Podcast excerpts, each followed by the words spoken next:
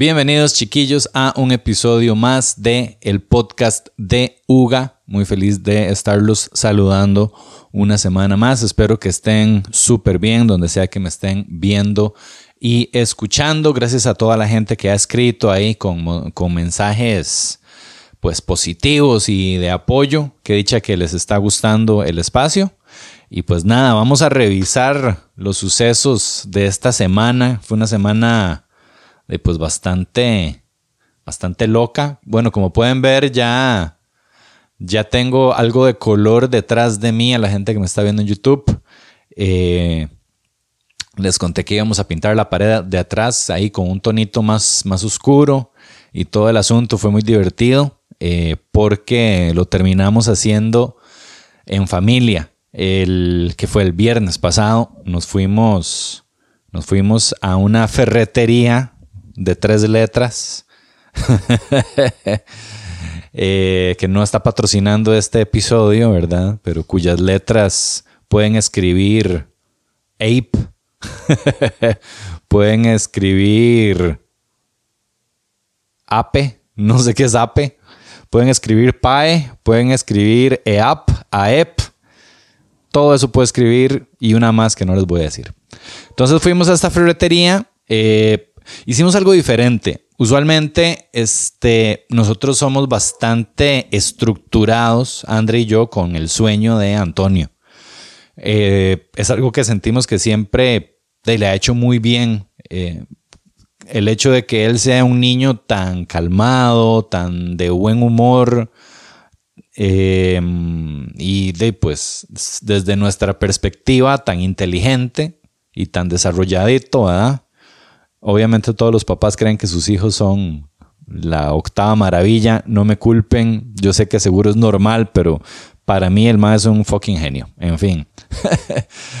este, entonces como que hemos cuidado mucho su higiene, su higiene de sueño, ¿verdad? Qué terminillo ese, más, más, más pipirinais. la higiene del sueño, que rulee bien. Eh, pero conforme ha pasado el tiempo, como que hemos ido tratando de relajarnos un poco porque la vida no es tan cuadrada. A veces es bueno que también que, el chiquito se enfrente a cambios inesperados, a, al flujo natural de la vida en, el que las cosas pues, cambian constantemente, ¿verdad? Eh, y ya él, cuando no duerme, o por lo digámoslo así, aguanta un poquito mejor eh, de no dormir. Ya no es un meltdown ahí, ¿verdad? No es un berrinche terrible. mae se entretiene, más bien ahora pelea a la hora de, dormir. Es como, no, yo quiero seguir jugando. En fin, entonces dijimos, mae, de usualmente lo acostamos entre 6 y 7. Este día, este viernes pasado dijimos, mae, eh, llevémoslo, llevémoslo con nosotros a, comprar la bendita pintura y todas las cosas que se necesitan. Eh, y todo va a estar bien, no va a pasar nada, que se acueste un poquillo tarde, pues de por sí es viernes. Entonces, en efecto, nos lo llevamos, eh, salimos como a las cinco y media de la casa. Y ya en el carro iba así cabeceando, ¿verdad? Porque el man ya estaba cansado de toda la semana. Eh, en fin, llegamos allá, el mae feliz viendo todos los cherebeques en PAE. Eh, si dicen PAE muchas veces van a adivinar cuál, cuál ferretería es, mae. Para los que están intrigados, yo sé que hay gente que está como, mae, Uga, dígame dónde compró ese color, por favor, revele el nombre. Bueno, digan PAE muchas veces y, tal vez ya a la vez número 800 su cerebro va a hacer la conexión. Y ya todo bien, madre la pasó bomba. Eh, después nos fuimos a comer algo por ahí, a otro restaurante, que no voy a decir el nombre, pero la letra, la primera letra es aledaña a la A y la otra letra es aledaña a la a la J. Entonces la letra después de A y la letra después de J, ahí fuimos.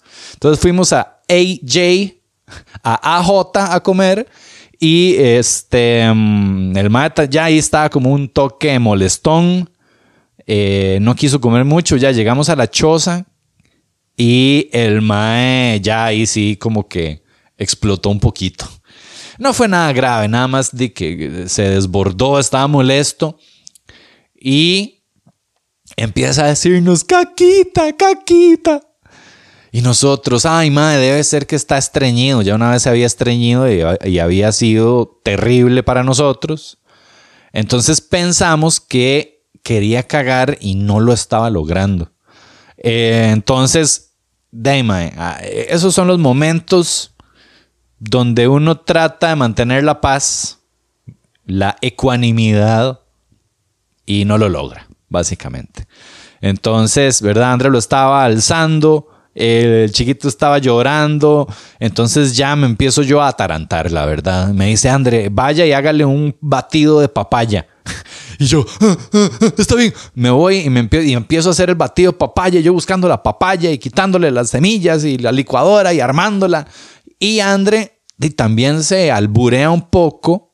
Y cuando André se alburea, tiende a pedirme demasiadas cosas.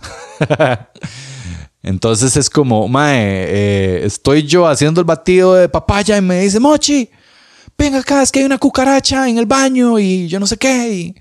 Y, y mae, entonces ya estoy yo haciendo el batido y, ahora me tengo que encargar de la cucaracha y me empiezo a atarantar, mae. Y es como, ah, ¿qué hago? ¿La cucaracha o el batido? Y en eso es como, Mochi, eh, sosténgame Antonio un toque porque estoy medio chinga y no me puedo. Y yo, ah, ah, ah, ¿verdad? me ataranté todo, mae terminé licuando la cucaracha, le eché veneno a la papaya, fue un desmadre. Andre diciéndome que alzara a Antonio mientras ella se cambiaba. Yo, más, si yo hago eso, voy a terminar licuando a Antonio o envenenándolo y no quiero, estoy muy atarantado. Al final, lo que había pasado no era que el mae tenía, no era que estaba estreñido. Andre le quita el pañal y se da cuenta de que había hecho caca. Eso era. Probablemente el Mae había hecho caca hacía rato y ni Andre ni yo nos dimos cuenta. ¡Jueputa! ¿Verdad? Entonces, obviamente nos sentimos todo mal porque fue como, Mae, fijo el pobre carajillo, andaba ahí todo cagado todo el rato y no nos dimos cuenta, lo cual es muy extraño porque usualmente, de pues, su caquita es bastante olora, ¿verdad? Salió al papá. Esta vez no, madre, ninguno de los dos olió caca en ningún momento. Este, hasta que el mae fue así como, gente, vieron que me cagué. Pero bueno, ya ahí lo cambiamos, lo acostamos y ya todo, todo bien. Al día siguiente, entonces, este, yo estaba emocionadísimo. Yo quería ponerme a pintarle hijo de puta pared, mae. Entonces era el día del, eclipse. Eh, ah, bueno, también compramos una. Esto está raro. Compramos una máquina para, para medirnos la presión, André y yo. Porque resulta, les conté la semana pasada que Andre estaba un poquillo enferma, que no se había sentido muy bien, y resulta que andaba la presión por las nubes. Entonces, bueno, por dicha, eh, fue a revisarse y ya, ya está con, pastillas y todo. Entonces la madre fue como, este, compremos una máquina para, de, para medirnos la presión en la casa. En PAE había. Entonces compramos la maquinilla eh, y ahorita les cuento todo el rollo de la presión. Pero bueno, ese día André fue como, ay, madre, no compré los benditos anteojos para ver el eclipse. Entonces se llevó a Titi eh, para comprar los, los anteojos y yo me quedé aquí como, bueno, amor, yo voy a ir empezando a pintar la pared. Y en efecto, ellos se fueron y ya me puse a forrar todo con masking, traje la escalera, casi me mato, en un toque casi me mato, casi me caigo de de la escalera así, bastante alto, madre, qué susto. Eh, pero ya todo salió bien, empecé a pintar y obviamente llegó Titi y el mae fue como, uy, yo quiero jugar de esto. Esto se ve muy divertido. Entonces André fue como, quítale la ropa, déjelo en pañal nada más y dejémoslo que agarre un cuadrito blanco y que el mae pinte. Entonces ya le quité la ropilla y el mae súper feliz. Por ahí grabé unos videos, mae eh, mi intención es ponerlos en el podcast. Vamos a ver si me acuerdo. No, sí, sí, sí me voy a acordar.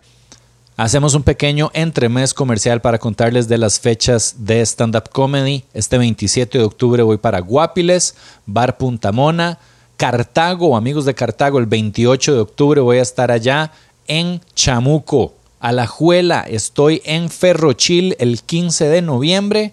Voy para Pejivalle también, Bar La Roca. Esto es el 18 de noviembre. Moravia, mi ciudad, mi pueblo lindo. Voy a estar en Terrazas el 16 de noviembre y voy a estar en Paseo Colón el 30 de noviembre en London Room grabando el especial Antonio para compartírselos a todos ustedes el próximo año. Todas las entradas están disponibles en tiquetebox.app. Tiquetebox.app. Acompáñenme y la van a pasar fenomenal. Volvemos con la programación. Y vamos a ver si no he los videos. Entonces aquí deberían estar viendo los videos de Titi pintándome. Eh, de ahí al final yo dije, no, hombre, este carajillo pinta muy bien, que pinte toda la pared, mae. Y el mae se la mandó toda. ¿Vieran qué, qué nivel, mae? Porque para eso tiene hijos uno, para ponerlos a bretear, mae. No, obviamente no. Pero ya empezó todo muy bonito toda la experiencia fue como, ay, qué lindo, ¿verdad? Todo idílico, Titi pintando y, me pedía que hiciera una vaquilla, entonces yo hice una vaca y todo muy bonito, pero uno conforme pasa el tiempo se va dando cuenta con los carajillos, es como un tira y encoge, un, ¿verdad?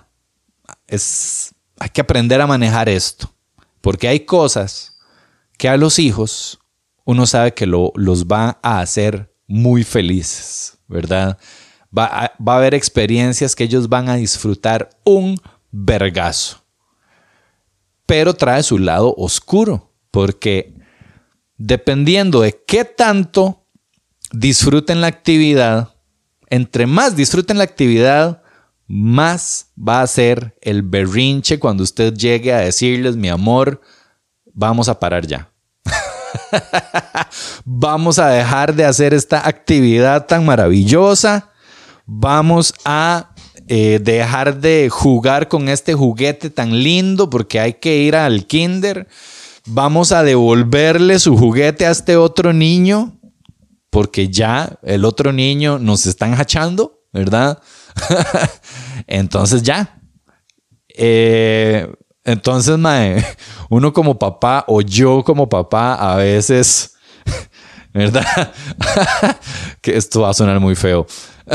a veces considero la posibilidad de privar a mi hijo de experiencias bonitas para evitarme el berrinche. Qué horrible suena eso. Estoy trabajando en ello, mae. Eh, no, ya he aprendido, eh, ya, he aprendido que es un precio que hay que pagar. Ni modo. Por ejemplo, eh, a Andre le encanta cocinar, ¿verdad? Y cocina delicioso y, y de, pues es una de sus pasiones. Eh, y ella desde siempre, desde que estaba embarazada, fue como, ma, yo quiero eh, compartir esto con Antonio, yo quiero que él aprenda a cocinar, yo quiero que cocinemos juntos, me parece lindísimo. En la mente de uno todo es idílico, ¿verdad? El chiquito aprende a cocinar y, se ve todo cute y listo. En la vida real, el mae come huevo crudo y puede enfermarse de salmonela, ¿verdad? Puede, e, e, es un desvergue, en, pocas palabras. Las primeras veces que André eh, incluía a Antonio en la cocinada, yo quería volverme loco. Y, eso es algo bueno, digamos, de, tener una pareja que sea bien distinta a uno, ¿verdad? Que no sean como del mismo carácter y de la misma perspectiva y todo, porque permite que el niño experimente una gama más amplia de, cosas. Eh, porque André es mucho más relajada en ese aspecto. Entonces André, no sé, lo sentaba ahí en la pililla, en el mueble y Mae, saca harina, le da la cuchara, le da un tarro con harina y el ma empieza ¡Wow! en una fiesta de harina. Yo estoy aquí con el ojo que me brinca. yo soy super mamá gallina, o sea, soy papá gallina, soy papá gallina. bueno, no, no sé, es que papá gallo no, papá, papá gallina, digámosle. Soy, una, soy un papá, una gallina trans, no sé. En fin, yo soy muy de estar encima del mae, de, cuidado, ay, que, no haga esto, cuidado. Mae, yo no sé, soy súper así y me cuesta mucho con el desorden también, como permitirle que haga desorden. Me brinca el ojo. Me acuerdo cuando el mae empezó a comer, ah, ¿verdad, André? Desde el inicio fue como que él coma con sus manos y que aprenda a usar el tenedor y la cuchara. Si a mí me hubieran dejado escoger la forma de alimentarlo, probablemente hubiera sido como las señoras de antes, a puro puré, a puro licuado. y yo dándole todo así, venga mi amor, ni una gota se va a caer. André es como, déjelo que experimente. Entonces Titi comía y era papaya en la pared, papaya en el pañal papaya en las gatas. Era un desvergue. Arroz, frijoles en el piso. Uno los sacaba de la silla y rodaban así los granos de frijol, de avena, todo. Y después limpiar el piso, uno agarraba, eran así, pero kilos de comida que había que tirar a la basura. Pero bueno, ahora el Mae come increíble. Ustedes lo vieran, cómo maneja el tenedor, la cuchara, hasta el cubierto. Mae, es increíble. Entonces, ¿verdad? Son cosas positivas para él. Con la cocinada también, el Mae ha ido aprendiendo. Agarra las cucharillas, ¿verdad? Al inicio era como, ¡ah! Y tiraba todo y metía las manos y se embarraba. Cada vez se va viendo que el Mae va teniendo más control y echa las cosillas. Y va aprendiendo. Es que, ¿cómo va a aprender un chiquito si uno no lo deja que, que haga un desvergue primero? En fin, esa, esa ha sido, digamos, una de las partes en las que estoy creciendo como persona, una de las muchas eh, que me ha tocado aprender. Mae, si usted quiere que el chiquito aprenda algo, déjelo que, que haga caos. Todo va a empezar con caos y poco a poco de ese caos va a ir moderándose y va a ir convirtiéndose en, de, pues, en otra cosa, en, en capacidades, en habilidades. Eh, aquí iba con esto, estaba con el asunto. Ah, sí, entonces, de todas estas experiencias que yo no sé si es que soy muy controlador o qué, de fijo sí, ¿verdad? Pero entonces es como. con esto de la pintura es como, mae, esto Titi lo va a disfrutar demasiado. Entonces hay una voz en mi cabeza que dice como, mejor no lo haga. Porque después, cuando haya que parar este mae va a odiarlo, va a hacer un berrinche, va a llorar, se va a putear. Entonces es como, mae, eh, le quito la experiencia para que no llore. Le quito la experiencia para que después no se sienta mal. Es como, no, mae, manda huevo, déjelo que experimente todo, déjelo que tenga la experiencia bonita que va a disfrutar un montón y déjelo también que tenga la experiencia de tener que separarse de esa experiencia bonita y úselo como una oportunidad de aprendizaje para todos, para que él aprenda que tiene que desapegarse, que todo tiene un inicio y un fin, que, ¿verdad? Ahorita está en la edad del mío mío, que no todo es de él, en fin, un montón de cosas. Y que también de, pues aprenda a regular sus emociones. A, aprender a que, bueno, las cosas se acaban y no tiene que ser una explosión emocional gigante. Entonces, bueno, ya como que me ha ido costando menos eso. Le quito la ropa, lo traigo aquí, empezamos a pintar. Todo empieza maravilloso. Pintábamos unas figuras en la pared, pero ya el ma es como llevémoslo al siguiente nivel. ¿Qué tal si, si empezamos a quebrar reglas y a romper límites? el cielo es el límite. Entonces ya, ¿verdad? Empieza como a pintarse el mismo, empieza él a meter el pincelillo que le dimos en el tarro de la pintura. Cada vez él va experimentando más y ya llega un punto más donde yo lo veo que está así. Mae, no me dio tiempo y el huevas se comió un poco de pintura. y nosotros, Y ya fui, le limpié la jeta, mandaba la cara toda pintada, parecía que estaba haciendo blackface, ese carajillo. Ay, no, madre, por dicha no le pasó nada, o sea, fue nada, no, no, fue que comió un montón, Dios guarde, madre, y era pintura de agua, entonces por lo menos se hidrató, digamos, un poquito. Pero sí, lo disfrutó un vergazo y en efecto, después de eso vino el pues el desborde emocional porque él quería seguir pintando y todo el asunto, pero ya el ratillo se le pasó. También uno va aprendiendo cómo, cómo distraerlos, qué ofrecerles para que, para que ya, para que superen esas cosas, madre. Pero sí, estuvo muy, estuvo muy divertido. Y ya después de yo pinté un poco, André pintó otro poco. Eh, fue bastante rápido. Madre, creo que, que, quedó bastante bonito. Es un color bastante nice, madre. Todavía quedan como unos pedacillos que hay que, que, hay que retocar. Eh, estoy pensando tal vez como en colgar algunas cosillas por ahí. Vamos a ver qué pasa. Eh, un cuadro, alguna carajada así para meterle un poquito más de, de, atractivo, ¿verdad? Porque con esta cara no está bastando. En el apartado de atractivo estamos quedando debiendo bastante. Eh, ¿Qué más? Bueno, madre, resulta que sí, André tenía la presión arterial bastante alta. Y de lo cual me llevó a mí a enfrentarme a mi presión arterial de nuevo. Eh, yo hace como dos años había ido al doctor, me había tomado la presión, el man me dijo, tiene la presión alta, tomes estas pastillas. Yo me las tomé como dos meses y después dije, fuck this shit. Em, empecé a racionalizar mi irresponsabilidad, básicamente.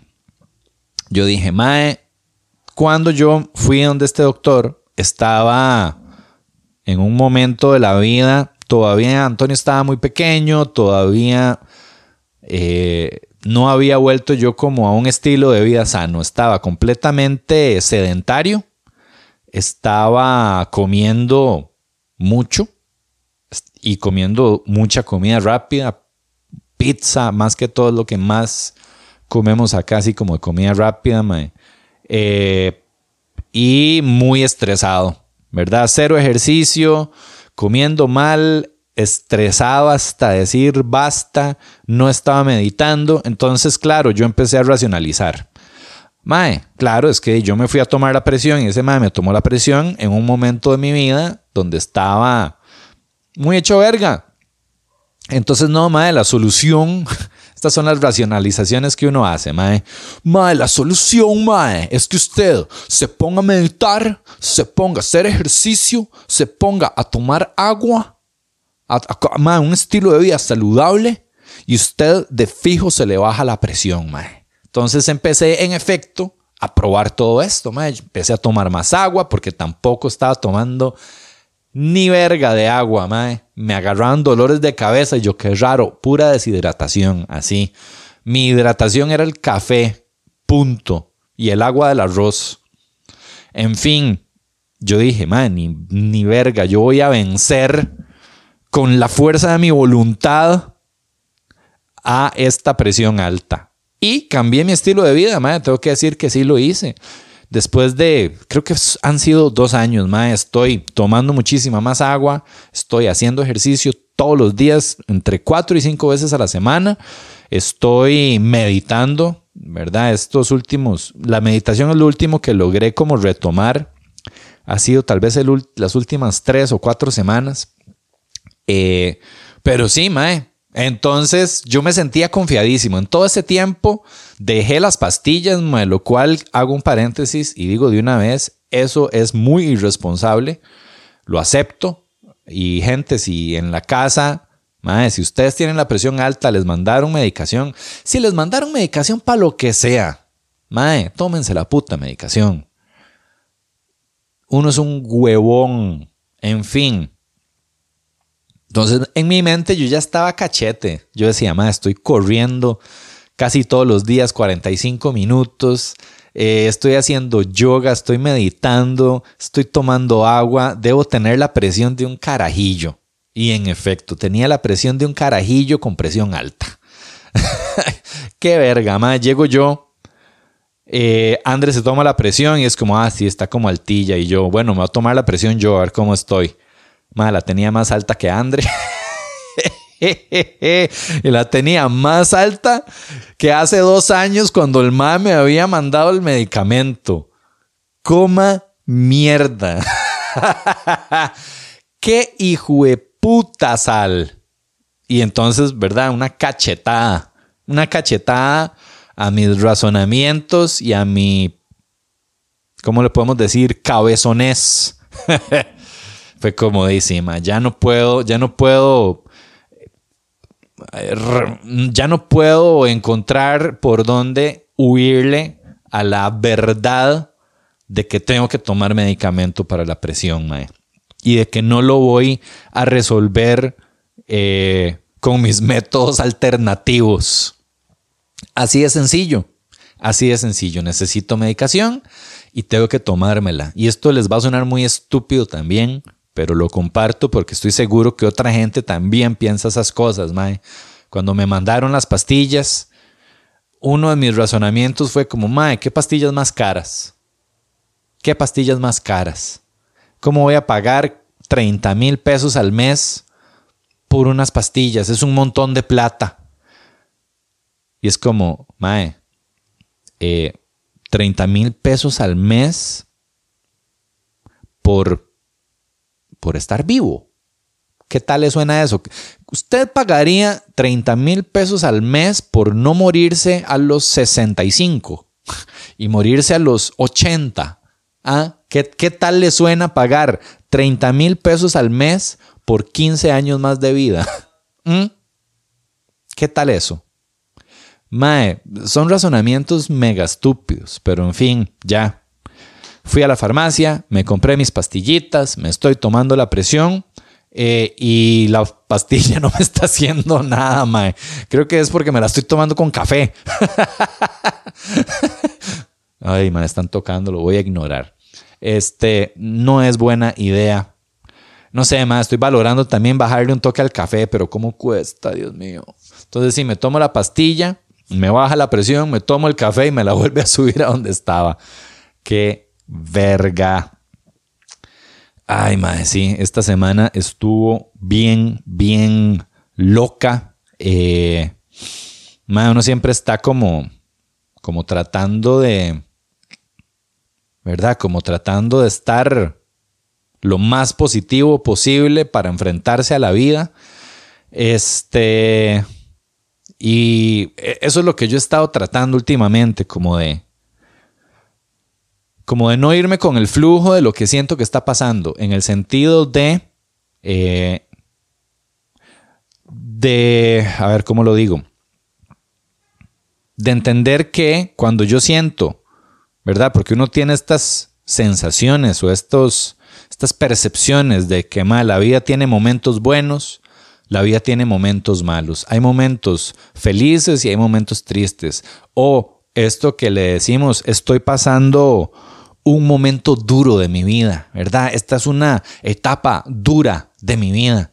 Y he tratado como de empezar a, decir, no, mae, no, no, eso no existe.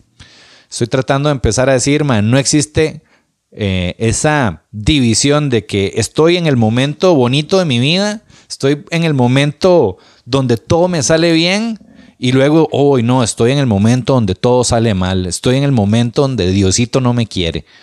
Eh, porque así realmente no es la vida, estoy empezando como a tratar de, ¿verdad? De entender de que esos son simples percepciones subjetivas eh, y que son nada más emociones que pasan por uno, pero que no son la realidad, ¿verdad?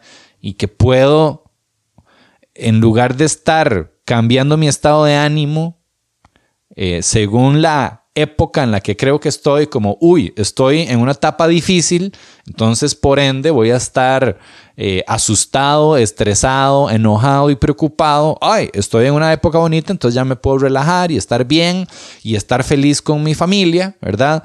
Estoy tratando como de ser más, más parejito, ¿verdad? Eh, como de no dejarme llevar por el flujo de lo que creo que está pasando y que en realidad no está pasando. Mae, no sé si me veo muy oscuro. Voy a subirle un gradito a la luz. Qué raro. Bueno, ya. Este, ¿por qué me veo tan oscuro, mae? Vamos a ver. ¿Será que se está haciendo? ¿Será que se está haciendo un vaporceto en la cámara? No. Bueno, espero que no, mae. Creo que todo está bien. Entonces sí, mae, qué raro. De repente, ¿será que ya la presión me va a dar algo y estoy viendo todo más oscuro? Bueno, no, esperemos que no. En fin, este es como esta idea de no, mae, manténgase usted, o sea, escoja estar en paz independientemente de lo que pase. Eh, y ser feliz independientemente de lo que pase. Porque uno siempre dice eso, ¿verdad? Yo de las cosas que más deseo en, el, en la vida es, es, ser feliz y estar en paz. Yo, bueno, especialmente en mi caso personal, yo añoro mucho la paz. Eso es como lo que siempre pido. Quiero tener paz, quiero tener paz, quiero tener paz, quiero tener paz. Pero si mi paz es eh, dependiente de los sucesos de la vida, ¿verdad? De que todo salga a mi manera, nunca voy a tener fucking paz. O solo voy a tener paz de muy pocos momentos. ¿Verdad? Entonces ha sido como todo un experimento esto eh, de sentirse relajado, como de aflojar, ¿verdad? Lo que dicen, aflojar la pelvis y estar feliz y reaccionar bien y no cambiar su, sus reacciones y su forma de dirigirse al mundo independientemente de lo que esté pasando en la vida. El literal, mae, puede que se esté quemando el rancho, ¿verdad? Que vengan aquí los cuatro jinetes del apocalipsis y uno estar como, hey, ¿qué? ¿Todo bien? Pura vida, mae. ¿Verdad? En lugar de estar, mae, qué picha, mae.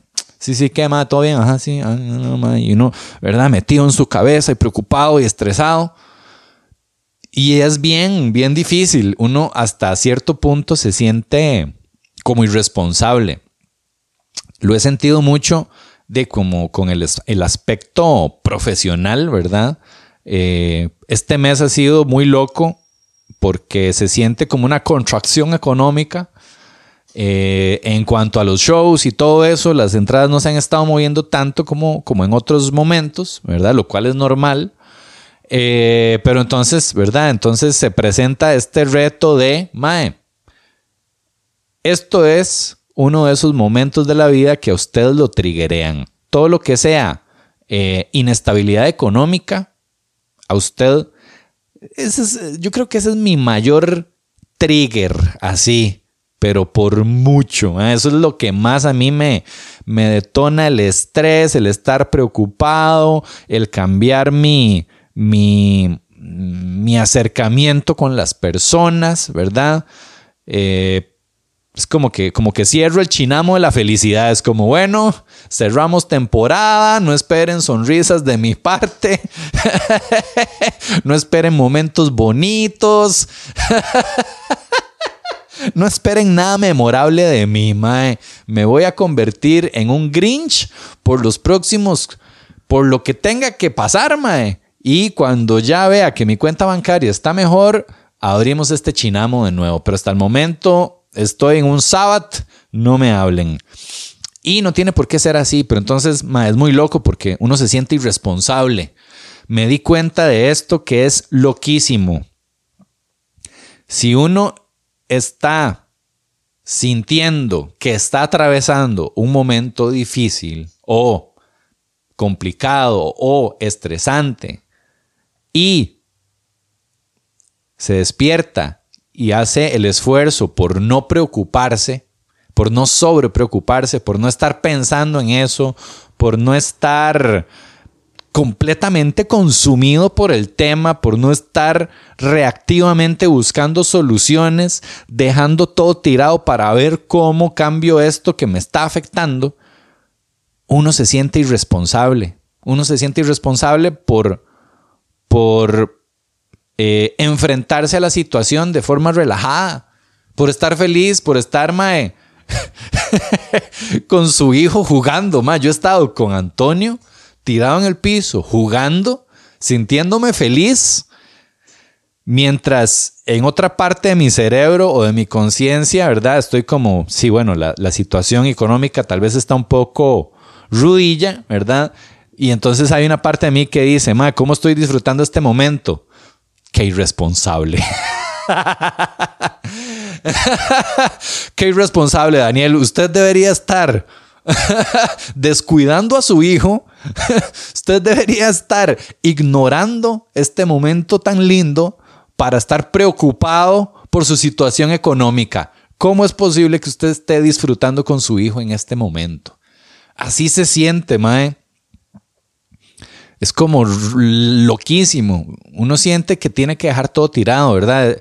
Me he hecho como el, el propósito de no dejar tirada la meditación, de no dejar tirado el ejercicio, porque en estos casos, obviamente, lo primero que uno quiere hacer es, eh, voy a dedicar todos mis recursos a resolver este problema.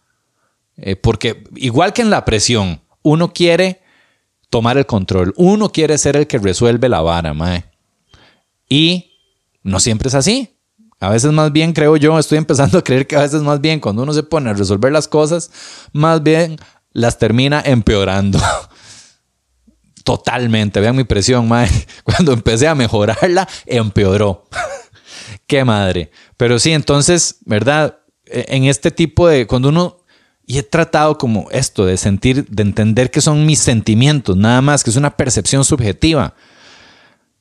He tratado de, mi reacción eh, normal hubiera sido, madre, fuck this shit, cancelamos el ejercicio, cancelamos la meditación y eso me da, no sé, dos horas más al día para poder trabajar y resolver la situación. Y he dicho, madre, ¿sabe qué? No. O también, mae, eh, voy a escribir menos stand-up eh, para, para enfocarme en esto. Es como, no, mae, no.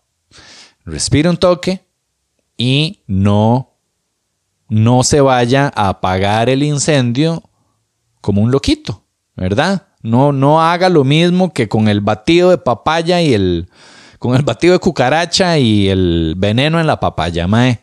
Respire y tenga paz y tal vez deje que las cosas se solucionen solas.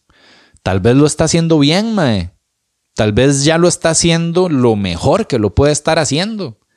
Y simplemente hay otros factores, porque de hecho lo hay, los hay.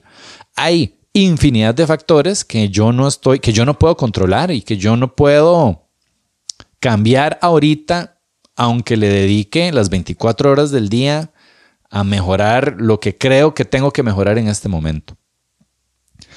Entonces, pues nada, más ha sido un, experimento muy loco, como decir, no, ma, yo voy a estar feliz, yo voy a compartir con mi hijo, voy a compartir con mi esposa, no voy a tratarlos diferente, especialmente a Andre, ¿verdad? Con mi hijo, obviamente, de, pues uno es como más eh,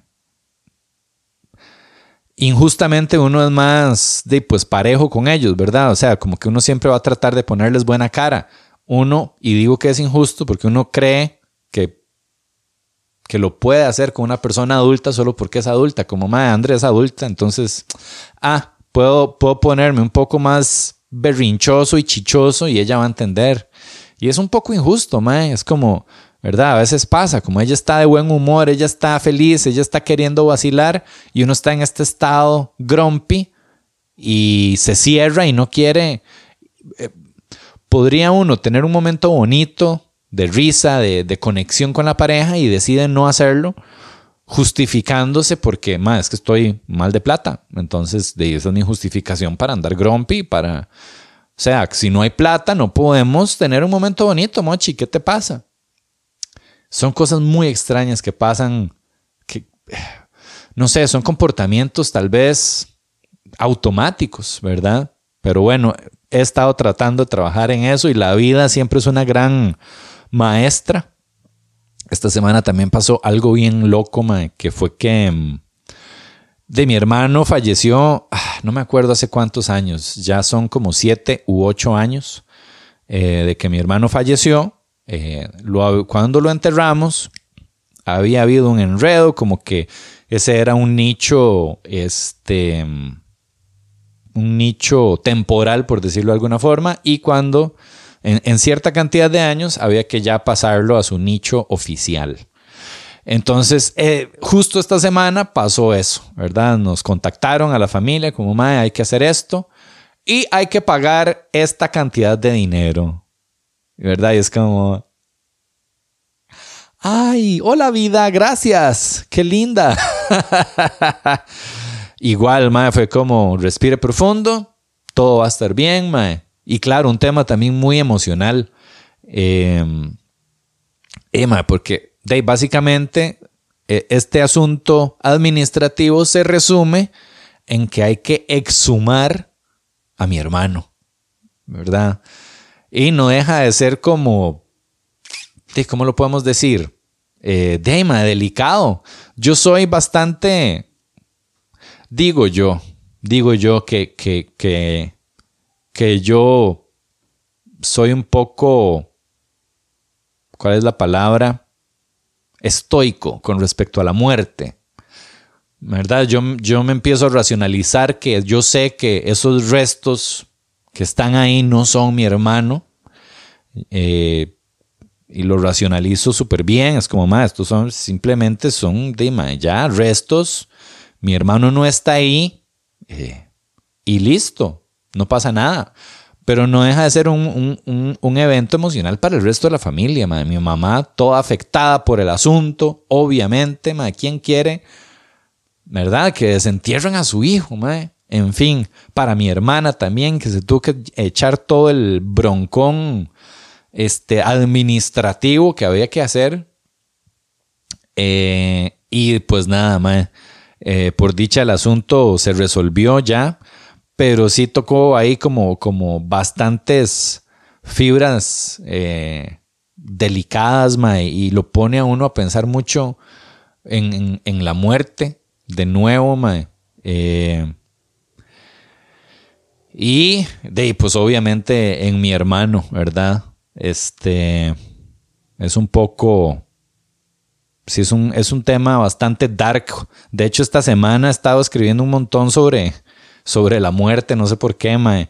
Sí sé por qué, porque, bueno, otra persona cercana aquí a la familia también, de, pues, experimentó, experimentó una pérdida de un ser querido, entonces como que, de, como que la pelona me han dado ahí, siempre anda cerca, mae, pero, pero han dado ahí como, como rondando y pues creo que también en, un libro que estaba escuchando, el Mae se puso a hablar mucho como de la muerte en términos positivos, ¿verdad? En, términos de que puta mala, la, muerte uno trata siempre de, estarla evitando, de pensar lo mínimo posible en ella, eh, y más bien uno debería tratar de pensar más en su propia mortalidad, ¿verdad? ¿Cómo sería cómo sería la vida de uno y las decisiones que uno toma si, si de repente baja un ángel y le dice, madre, le queda una semana de vida.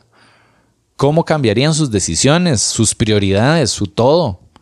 Eh, y, y, muchos, ¿verdad? Hay, hay, hay, historias de muchos monjes ahí, budistas y zen, que los maes, su meditación diaria es, ¿qué pasa si este es mi último aliento. Si esta respiración que estoy tomando en este momento es la última, estoy viviendo correctamente, estoy viviendo como quiero estar viviendo, para que cuando llegue ese momento yo diga, Mae, eh, no me arrepiento, viví esta carambada súper bien, la, la experimenté, la viví, la aprecié, aprendí amé, hice todo lo que tenía que hacer y me voy tranquilo porque sé que viví la vida, ¿verdad?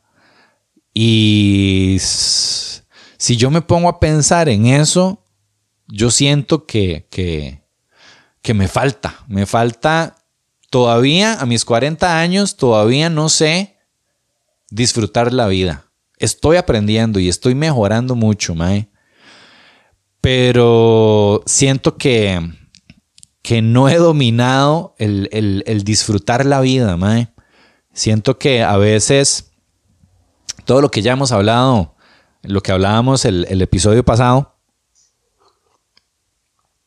siento que a veces uno como que, ¿verdad? Escoge su set de preferencias, se queda con su set de preferencias, disfruta su set de preferencias y se olvida de disfrutar el menú tan variado que tiene la vida para ofrecerle a uno de un vergazo de experiencias, millones, billones de experiencias, de interacciones con gente, de, de, de, no sé, de sensaciones. Y yo soy uno que tiende mucho por ese lado, como a estarse cerrando muchísimo. A, no, esto es lo que a mí me gusta hacer, esto es lo que a mí me cuadra y lo demás, go fuck yourself. Eh, entonces me he estado como tratando de, de aflojar, de, de, vivir más en el momento. Yo sé que ya esto lo he dicho un montón de veces, pero eso es básicamente como sentir que el momento presente es suficiente. Eso, mae. Eh, uno cae en sentir constantemente que, que lo que está pasando en este momento no es suficiente y por eso estamos tratando como de agregarle toppings a la vida siempre. Es como, eh, voy a ir a correr, pero, madre, tengo que ponerme música, porque qué pereza correr y nada más, weón. No, no, no, hay que ponerle música, vamos a escuchar música. O, madre, voy a manejar, tengo que poner un audiolibro, madre, porque esos son 30 minutos en el tráfico y Dios guarde andar sin un audiolibro, madre, eso es desperdiciar el tiempo, madre, esos son 30 minutos que usted pudo estar eh, aprendiendo algo y, y manda huevo, no desperdicie el tiempo, aprovechelo para leer, sea productivo. Y no está mal, o sea, no está mal escuchar, no está mal escuchar un audiolibro, no está mal eh, escuchar música, no es que hay que no hacerlo, pero también eh, aprender a estar bien con lo que sea que esté pasando, así nomás, lo que sea que esté pasando en este momento, que estoy en un bus y está muy lleno. Y la persona que viene a la par mía, eh, pucha, madre, está como, ¿verdad? Como que, como que le cuadra mucho la empanada arreglada y está muy grandecita esta persona y me está robando un poco de espacio y yo voy un toque aquí como, ¿verdad? Como muy encogido y como que este no es mi momento favorito, ok, pero trate de abrirse al momento, trate de aceptar el momento, trate de percibir el momento más allá de sus gustos y sus preferencias. Ayer iba a un show a, la garita de la Juela, Palo Santo, me salí como a las 5 y 20 de mi choza.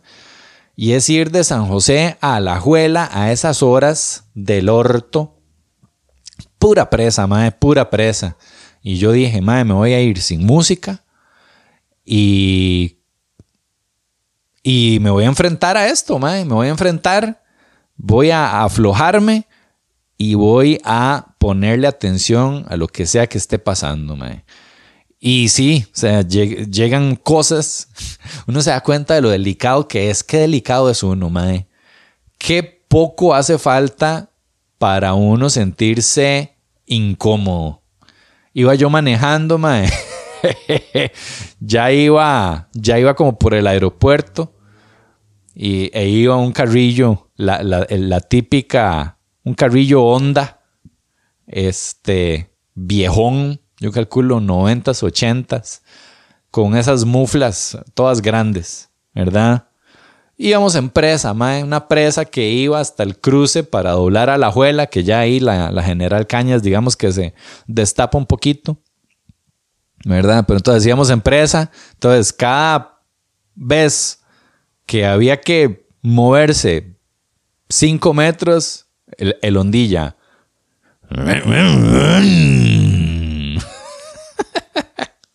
Otros cinco metros.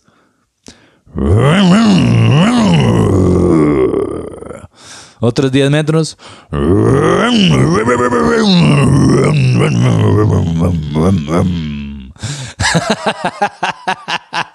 Ma, yo quería tener un cóctel molotov y tirárselo así, jueputa carro, mae. ¿Verdad? Pero, pero me quedé en el momento y yo dije, mira, mae, qué vacilón lo poco que hace falta para que esta existencia ya sea incómoda para mí, para que ya la vida sea una mierda, para que yo no pueda estar feliz. Mae, una mufla de un onda, eso es lo que hace falta para que yo no esté feliz. De huevón, ¿cómo voy a ser feliz si eso es lo que me quita la paz, mae? Hasta las escobillas del carro. Como que yo. Tun, tun. Tun, tun. Y yo, estas escobillas toman muy duro. No me gusta. no jodas, mae. No jodas. Qué duro, mae. Uno sí es. yo, jue puta. Uno cada vez se va dando cuenta, mae, de lo dificilito que es uno.